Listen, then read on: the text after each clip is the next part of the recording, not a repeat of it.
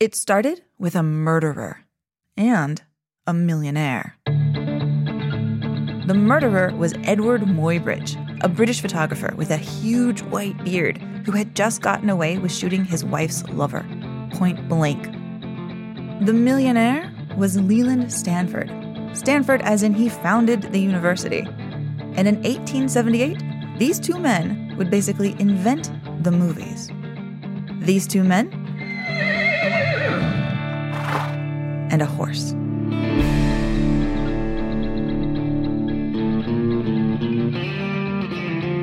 From Focus Features, welcome to Zoom, the podcast for people who want a closer look at the history and science that made today's movies. I'm film critic Amy Nicholson, and today I am curious about the connection between Hollywood and horses. Why? A new film called The Mustang. It's about an angry prison inmate and the horse that tames him. It got me thinking about all the famous movie horses, which got me wondering about why horses more than maybe any other animal, have always fascinated movie makers and audiences. And what separates a pretty cool horse from a horse movie star? And hey, speaking of which, do horses act? On this episode of Zoom, we will talk to filmmakers, horse lovers, horse historians, and the great granddaughter of a Hollywood horse dynasty. There is a lot to explore, so saddle up. In The Mustang, a prison inmate named Roman, played by Matthias Schoenaerts, is put into a special program where he's ordered to tame a wild horse named Marquis. Hips, Roman. What about him? Your shit is tight. You need to loosen it up a little bit if you want to connect with him, all right? Which is a real thing that some prisoners do. In fact, prisoners in this program are less likely to commit crimes after they're freed. The inmates see themselves in these wild horses which are rounded up and, in a way, turned into prisoners, just like them. Marquis the horse is suspicious, unpredictable, intimidating, and angry. Look like somebody mad at you today, huh? His emotional arc is as important as Roman's. When Marquis chooses to be nice, you swoon. I think you'd marry that horse if you could. You should have seen him propose earlier, man. Hey, I think you already got engaged. Told me straight up. And if Marquis was a human, his performance could be Best Supporting Actor worthy. Rome. Now, if that sounds crazy to you, I get it. I've been there. Back when I was a theater critic, I had to review the Cirque du Soleil show Cavalia twice. That's the one with all the horses. Here's what I wrote at the time. At Cavalia, horses get rapturous applause simply for walking sideways. There's a limit to what a horse can actually do walk, run, run in geometric patterns. At least they make gorgeous balance beams. Well, I was wrong. Horses do engage an audience's emotions. In fact, in all of movie history, encompassing all actors, human and otherwise, there is only one scene guaranteed to make me cry. That part in the never ending story when Artax the horse drowns. Artax, please. You're letting the sadness of the swamps get to you. You have to try. You have to care. For me. You're my friend. I love you. A balance beam cannot do that. Still, horses can't cry. They can't crinkle their eyebrows. They don't have eyebrows. They don't even talk.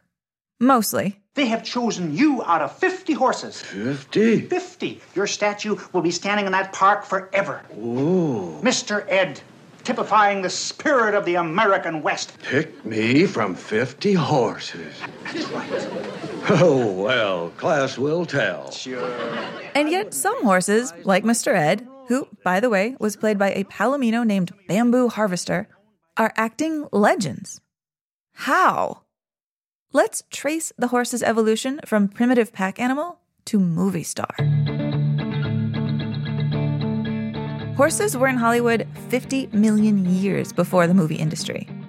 In fact, the first horses were from North America, tiny little ancestor horses that eventually either stayed here, got stuck in tar pits, and went extinct, which means that Artax's struggle is real or they crossed the Bering Strait and went to Mongolia, and then Europe. where they got bigger, sleeker, prettier. By the time they crossed back into America, they were basically camera ready. They just had to wait a few centuries for cameras to be invented. Which brings us back to Eadweard Muybridge and Leland Stanford, circa 1878. Stanford was like the tech bro Californian crazy rich guy, over a century before Elon Musk. He wanted to prove that when a horse was mid gallop, all four hooves left the ground. The horse was airborne. So, on a Saturday in June, Stanford invited the press to his private racetrack and set loose his most expensive horse, named Abe Edgington. In today's money, Abe cost more than a Lamborghini, and Stanford hired his friend Muybridge to do something that had never been done before photograph Abe with a dozen cameras in a row. Now, these photographs were shown in like flip books, and when you put them together, you actually saw the horse moving. And this is considered the very first motion picture. Abe Edgington is actually the very first movie star. That's Petrine Day Mitchum, author of Hollywood Hoofbeats, a book that traces the entire history of horse actors. And her father, Robert Mitchum, was maybe the 200th movie star ever. 200th after, that is, many, many, many horses because Muybridge's flip book of the airborne Abe Edgington inspired Thomas Edison to develop the modern film camera and to make his own horse films with titles like Bucking Bronco and The Burning Stable. I like to say that the movie industry was basically built on the back of a horse. That is not an understatement. Remember Georges Méliès, the silent film pioneer from our last episode on aliens? He once wrote about the day a friend dragged him to see his very first movie. He remembers complaining to his buddy as the lights went down. What is so special about moving pictures? And then. No sooner had I stopped speaking when a horse, pulling a cart, started to walk towards us. We sat there with our mouths open, without speaking, filled with amazement. Georges Méliès loved horse movies. So did every director, from D.W. Griffith to the Lumiere brothers. In these black and white films, horses fought fires, charged into battle, and robbed banks. Horses got kidnapped by thieves and saved brides from bad weddings. They got fake drunk and they got fake shot, and they made fake wannabe actors look like real cowboys. And horse movies brought in a lot of money at a time when this brand new movie business needed it. So, if you were a movie fan in the silent era making a tourist pilgrimage to Hollywood, here is what you'd see. First of all, the famous Sunset Boulevard was a bridle trail, so people would be riding their horses up and down Sunset Boulevard. And Hollywood had many stables where real cowboys became film extras and wranglers. And, you know, it was just normal. It was a horse town. And in 1912, the horse movie star industry was officially launched when a kid named Fat Jones rode onto a movie set. He was called fat because he was always a pudgy kid. But I think if you see photos, he wasn't fat. He's a stocky, but he's also short. And so he's a short, stocky man who got the name Fat when he was young, and it stuck. Meet Fat Jones's great granddaughter, Salome Milstead. She's a film teacher who inherited both a love for the movies and a love for horses. I always joke and say that I think it's kind of a genetic disposition. My first sentence was, I want to ride the horse. When Salome's great granddad rode into Hollywood, many of the men on movie sets were literal cowboys. For real. Hollywood as an industry was just a couple years old. And for actual cowboy types, it was a second gold rush, a place where a rough dude who packed pistols could make some easy bucks as an extra in westerns. I mean, I think it was grown men play acting, right? But not Fats. He was just a third grade dropout trying to make a living and he was initially hired by a baker to carry trays and to do these deliveries with trays. But because he was kind of short and a little bit chubby, the baker ended up firing him, I think, very quickly after a couple days and said that he just wasn't going to make it in this, you know, as his helper. So Fats rode his horse down to where these real cowboys were making westerns. He wasn't trying to find an acting gig, he had something else in mind. Fat was young and wasn't necessarily suited to being in the picture, but he had a horse, so he walked the horse down and offered the horse up to somebody else to ride. Someone said yes, and paid him decent money to rent the horse. The next day, Fats came back and rented his horse again. Soon, he had earned enough to buy a second horse, and boom, a tycoon was made. Eventually, Fats had hundreds of horses for rent, along with anything else a director might need to make a Western or a Civil War picture. And if Fats didn't have it, even if it was weird, just give him a minute. I guess there was a picture that they did that was entirely cast with uh, little people. And so they needed a, they were using Shetland ponies, but they wanted like a really beautiful stagecoach, but they needed it in two thirds scale. So they built it. Yes, a miniature Western was a real movie in 1938. I'll let one of the actors introduce it. I'm the toughest hombre that ever threw lead. And I ain't afraid of the biggest one of you. I'm the terror of Tiny Town. And that's the star part. But Fat Jones was also responsible for some of the biggest horse stars ever. Specifically, my favorite Rex, the king of the wild horses. Rex started movies with titles like Black Cyclone and Plunging Hoofs and The Devil Horse. And my favorite, Hoofbeats of Vengeance. I'm just gonna say that title again Hoofbeats of Vengeance. In Rex's movies, he was the star, not some human. Even kings would speak of him with respect. Gentlemen, for countless ages, the horse has been held sacred by my people. You mean you worship horses? They are all sacred. We worship but one, the black Arabian stallion. A black Arabian? Do you doubt me? I can hardly blame you. There is no horse in the world like him. Come, you will see for yourself. The king takes the explorers to gaze upon Rex, not in person, through a window. And there is this all black, super buff, crazy looking horse, rearing and stomping and being, well, badass. Do you understand now why we worship him of all horses? He's like a king. He is a king, the living symbol of the horse god of Sujan. I'm sure you've heard a lot of crazy actor biographies, but never one like Rex's. Rex was born in 1915. He was abused as a colt and then taken to a Colorado detention home for troubled boys and troubled horses. One day, one of the boys took Rex for a ride, and Rex murdered him, dragged the kid to death, and then left his corpse by a stream. Rex was locked in solitary confinement. Until Fat Jones heard about this murder horse. They went and checked him out, and nobody could handle him. He was really mean and really kind of ornery, and they thought he'd be perfect for pictures. Yes, this murder horse is perfect for pictures. I don't know if it was because he's a black stallion and he was exceptionally beautiful and he looked very wild on film. People really, really loved the little one reeler stories that were the stories about Rex and his family. And so they were able to spin this into its own franchise. But if you go back and you look at the films, he's rarely in a scene with a human. That's because when Rex was in scenes with humans, he would bite them and trample them and rip off their clothes. If you cracked a whip, he would try to bite the whip. A Navajo actor explained that Rex had a quote, devil imprisoned inside of him. Extras wore amulets to protect themselves from his evil eye. But audiences loved Rex.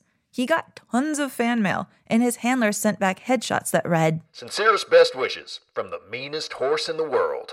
Petrine Day Mitchum, like any Hollywood horse historian, could talk all day about Rex. He was a huge star. It's kind of hard for people to get their minds around this these days that a horse could be such a huge star, but he was. The horse actually had a reputation for never really being totally tame, but they would tolerate that just as sometimes producers tolerate a temperamental actor because he was such a charismatic screen presence. Well, yeah, I mean, I'm trying to think of like a human actor equivalent who would be similar to Rex. Oh, let's not go there. Maybe someone like Marlon Brando. you know, Trigger, Roy Rogers' beautiful Trigger, one of the most famous horses in television and film. Boy, maybe Brad Pitt. I mean, fan mail. What do you think was in that fan mail? What were people writing? Well, what what kind of a fan letter would you write to a horse? I don't know. You know, Trigger, you're so beautiful. I hope I get to ride you someday. That is love. The love of a movie audience lavished upon a horse on a screen. Three horse actors, Trigger, Tony the Wonder Horse, and Champion, have their hoofprints in the cement outside Hollywood's famous Chinese theater. Tony, by the way, would get manicures and perms for his public appearances, and not only earned co star billing with his cowboy rider Tom Mix, he received more fan mail. Seriously, once a kid addressed a letter to, quote, just Tony, somewhere in the USA, and it was delivered. Champion was the first horse to take a transcontinental flight in a special stall built just for him. The stewardess fed him carrots so that his ears would pop. And as for Trigger, well, when he died, Roy Rogers wound up getting him stuffed. If you're near Branson, Missouri, pay taxidermy Trigger a visit.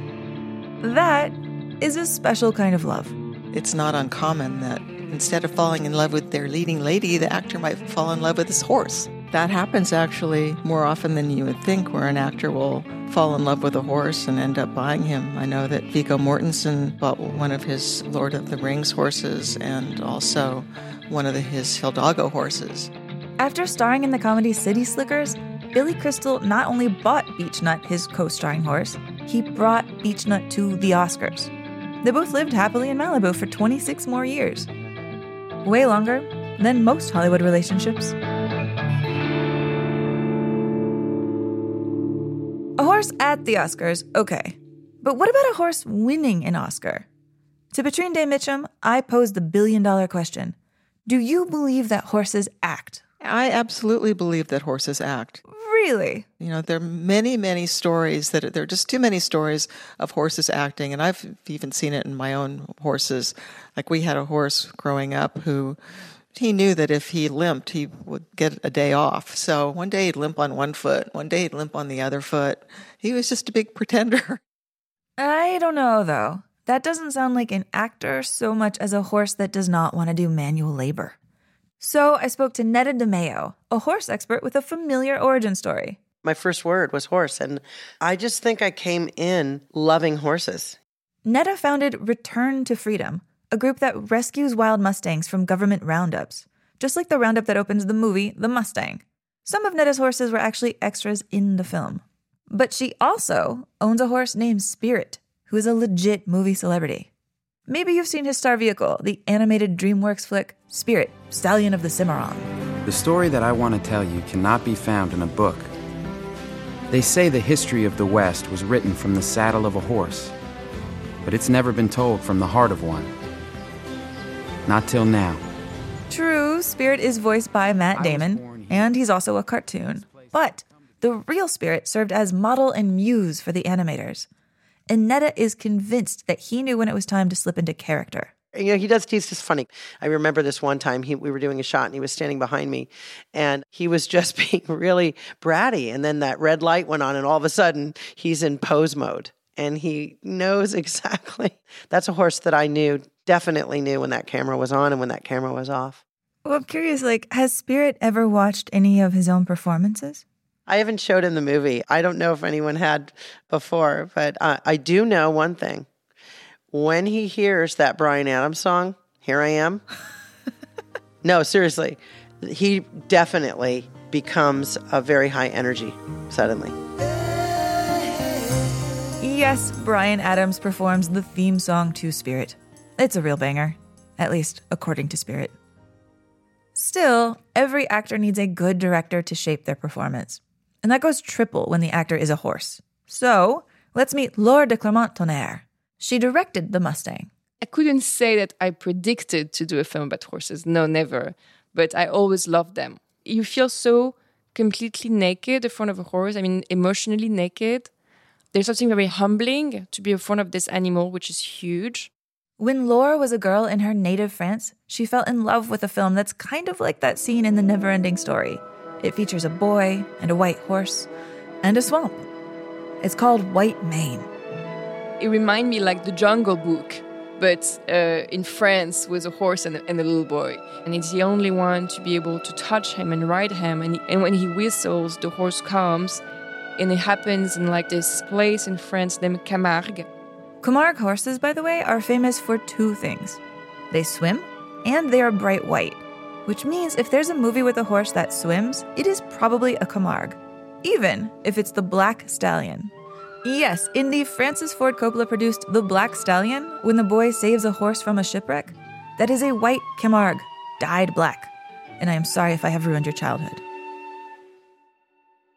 For the Mustang, though, Laura did not have to dye her horse Marquis.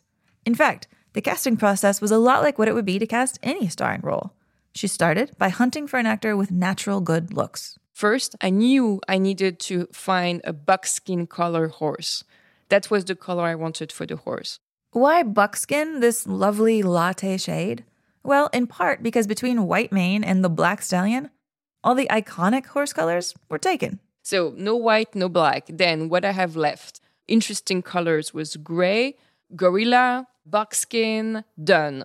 And actually, I fell in love with this wild horse that I found in this uh, holding facility. And it was like light buckskin with this black mane and black tail and so beautiful. That was a horse named Luke. And then Laura cast two matching buckskin horses as Luke's understudies all of whom, again, acted just like movie actors, but in the worst way. So they were like in pen next to each other. And one morning we found out that he was like half of his tail was off and was like, what's going on?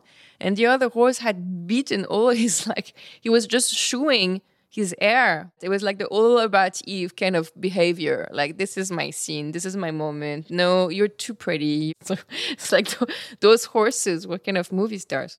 So maybe it's no surprise that in Luke's first scene as Marquis, Laura gives him an entrance befitting a movie star. The kind where she makes you aware of him, but won't show you his face until you're dying to know who is that? It's the trick Steven Spielberg used to introduce the T Rex in Jurassic Park. You know the scene the kids, the rain, the cups of water on the car dashboard, and that closer and closer thumping. Maybe it's the power trying to come back on. Uh, no, it's not. Like the T Rex, we hear Marquis the horse before we meet him. An ominous banging from inside a barn. We don't even know it's a horse in there. Finally, Roman, the human prison inmate, peers into the barn. And Laura shows us Marquis in the shadows, just like film noir femme fatale. And she shoots a close up of Marquis's eye so close that you can see Roman's reflection. In that one scene, Laura doesn't just set up Marquis as a star of the film, she sets the entire tone of a movie that's about lives held prisoner. It's as if the horse was a kind of um, a mirror of the of the man, and the man is a mirror of the horse, and they have the same journey, very identical journey. And I think the man the man recognizes in the horse that he has the same anxiety, uh, fear than him and the horse feels that too. All these emotions from a single shot of a horse who can't even speak. So, really, it's no wonder horses have made great film stars ever since the silent era. We don't need to hear them to hear something in them and in us. Neda DeMayo, Spirit's owner, thinks this fascination goes back all the way to the first humans, drawing pictures of horses on cave walls. It's like an echo to some ancient past or some connection that we all have. I just think somehow horses do offer us a bridge because they do connect with us in a certain way and they allow us on their backs and they take us on a journey and they give us certain freedoms that we don't have with our own two feet. An invitation to adventure, an invitation to go beyond the horizon. An invitation to adventure. I love that. Because it's true for riding a horse, and it's true for sitting down in a movie theater.